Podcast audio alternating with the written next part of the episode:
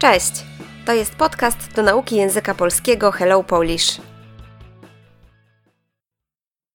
Porozmawiajmy o pieniądzach. Czy w Polsce rozmawia się o pieniądzach? Tak, ale zwykle nie mówimy, ile zarabiamy. W pewnym sensie jest to temat tabu. Uważajcie, bo pytanie, ile zarabiasz, jest nietaktowne. Jeśli komuś je zadasz, ta osoba może się obrazić. Pieniądze to jednak ważny temat, obecny w naszych codziennych rozmowach. Na początek podam Wam kilka kolokwializmów, czyli słów z języka potocznego, których używamy w rozmowach w rodzinie, wśród znajomych, czy też w sytuacjach nieoficjalnych w pracy. W dialogu pojawia się popularny synonim słowa pieniądze, czyli kasa. Gdy pytam kolegę lub koleżankę, czy ma pieniądze, mogę powiedzieć: Masz kasę, kaskę? Narzekając na brak funduszy, możemy powiedzieć: Nie mam kasy. Jak mówi Anka, jedna z bohaterek dialogu. W slangu na pieniądze mówimy czasami hajs. W tym miejscu warto wspomnieć o takich słowach jak dycha, dyszka i stuwa, stówka. Chyba domyślacie się ich znaczenia? Dycha, dyszka to potocznie 10 zł, a stuwa, stówka 100 złotych. Jeżeli pytam kolegę, czy pożyczy mi dychę, to znaczy, że proszę go o 10 zł. Jeśli wizyta u dentysty kosztowała mnie 300, to znaczy, że zapłaciłam 300 zł. Jeśli coś kosztowało 500, zapłaciłam za to 500 zł i tak dalej. Czy wiecie, co wspólnego z pieniędzmi mają koła? Koło w podstawowym znaczeniu to okrągły przedmiot, który może się kręcić. Na przykład rower ma dwa koła, a samochód osobowy cztery. W kontekście pieniędzy koła w liczbie mnogiej to inaczej tysiące. Jeżeli twoja koleżanka zarabia cztery koła, to znaczy, że zarabia cztery tysiące złotych. Dlaczego tysiące nazywamy kołami? Być może zera trochę je przypominają? Co ciekawe, w ogłoszeniach o pracę na portalach społecznościowych można znaleźć czasami taką informację o pensji. Wynagrodzenie 10k. Wynagrodzenie to pensja, a k to właśnie koła, czyli tysiące. A więc 10k to 10 koła, czyli 10 tysięcy. W dialogu pojawiają się też ważne czasowniki związane z pieniędzmi. Wydawać, wydaje, wydajesz i zarabiać, zarabiam, zarabiasz. Możemy powiedzieć wydaje mało, dużo, wydaje mało, dużo pieniędzy, albo sprecyzować wydaje mało, dużo na ubrania. Z kolei zarabiać to dostawać pieniądze za swoją pracę. Możemy zarabiać mało, średnio lub dużo. Możemy też zarabiać najniższą krajową albo średnią krajową. Co to znaczy?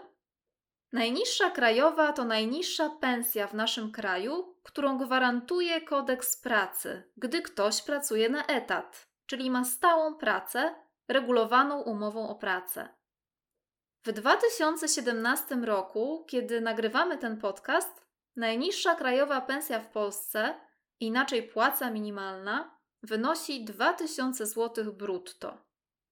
Natomiast średnia krajowa to średnia pensja w kraju, którą podaje Główny Urząd Statystyczny w różnych okresach, na przykład miesięcznie, kwartalnie i rocznie.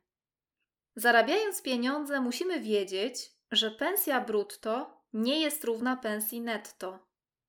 Brutto to pieniądze razem z kosztami pracy, podatkami i składkami na ubezpieczenie, a netto to pieniądze, które dostajesz na rękę.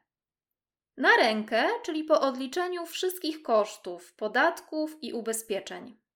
To znaczy, że to są Twoje pieniądze, pieniądze, które dostajesz do ręki i dalej już Ty decydujesz, co z nimi zrobisz, na co je wydasz.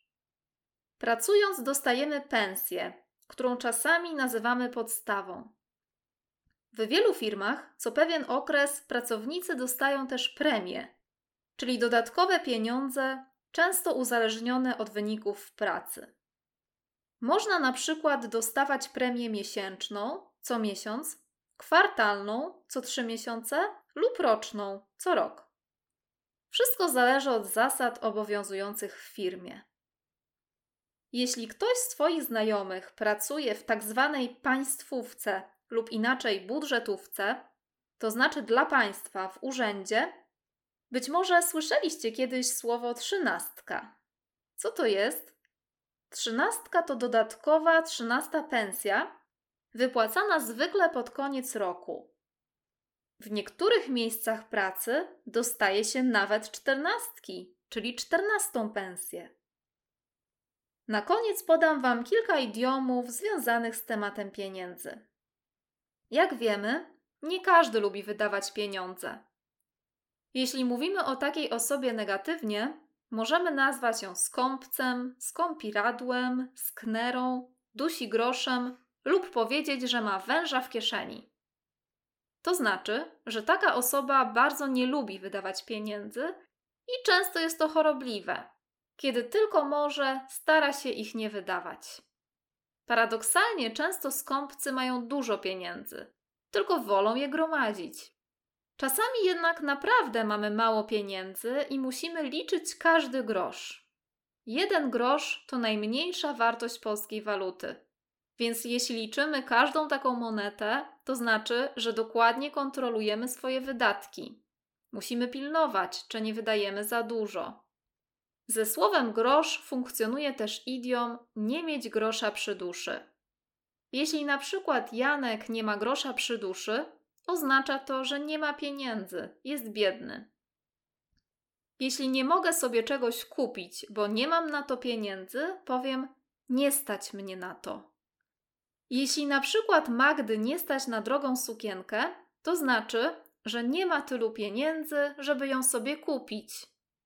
Jeśli zarabiam najniższą krajową, czyli jak mówiłam wcześniej, najniższą pensję w kraju, nie stać mnie na wiele rzeczy, na przykład na drogi samochód albo wakacje za granicą. Czasami, aby coś kupić, mimo że mnie na to nie stać, mogę pójść do banku i wziąć kredyt. Wtedy kupię tę rzecz na kredyt. Dziś można kupić na kredyt prawie wszystko: samochód, mieszkanie, dom. Jednak, aby wziąć kredyt, potrzebna jest zdolność kredytowa, czyli możliwość wzięcia kredytu. Muszę mieć więc odpowiednio wysoką pensję, która pozwoli mi potem ten kredyt spłacać. I jeszcze kilka słów o osobach, które mają pieniądze, czyli o bogatych. Możemy powiedzieć, że ktoś śpi na pieniądzach, to znaczy ma ich bardzo, bardzo dużo. Czasami taka osoba może obnosić się z pieniędzmi, czyli chwalić się nimi, pokazywać swoje bogactwo. Zwykle, w przeciwieństwie do tych, którzy liczą każdy grosz, bogaci nie liczą pieniędzy, czyli nie martwią się, ile na co wydają. Język pokazuje, że pieniądze są ważną częścią naszego codziennego życia. Myślimy o nich i o nich mówimy. Czy prawdą jest powiedzenie: pieniądze szczęścia nie dają? Jak myślicie?